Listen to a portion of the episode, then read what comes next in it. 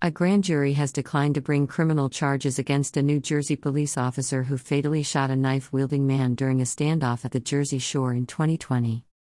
The New Jersey Attorney General's office said late Tuesday that the actions of Asbury Park Police Sergeant Shonda Shader were justified under the circumstances, noting that Hassani Best held a knife throughout the 45 minute encounter with police and was not deterred by being shocked with a stun gun. A spokesman for Best's family on Wednesday announced the decision. Attempts to demonize Hassani Best, who was unnecessarily murdered, and vindicate Officer Sean Shader, who murdered this black man immediately following the national civil rights reckoning in the post George Floyd world, tells us nothing has changed, said Randy Thompson, CEO of the advocacy group Help Not Handcuffs.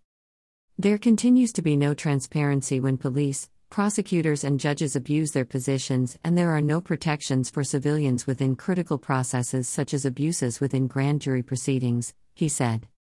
On August 21, 2020, a neighbor called 911 to report a dispute taking place. Police arrived and spoke with a witness who said she had been assaulted by Best, who was inside the home with a knife, according to an account of the incident from the Attorney General's office.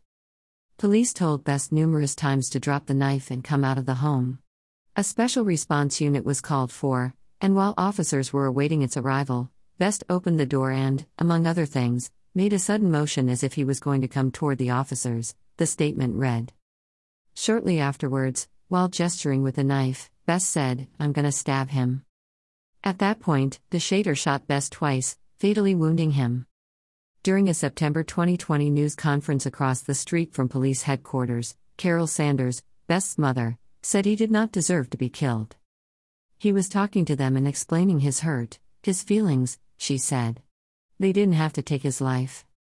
According to the Attorney General's office, the shooting fell within the guidelines under which officers may use their weapons. An officer may use deadly force in New Jersey when the officer reasonably believes it is immediately necessary to protect the officer or another person from imminent danger of death or serious bodily harm, the office said. Best's family is pressing a wrongful death lawsuit against the officer, the city, and others concerning the shooting. Follow Wayne Perry on Twitter at http colon slash slash www.twitter.com slash Wayne. Perry. This content was originally published here.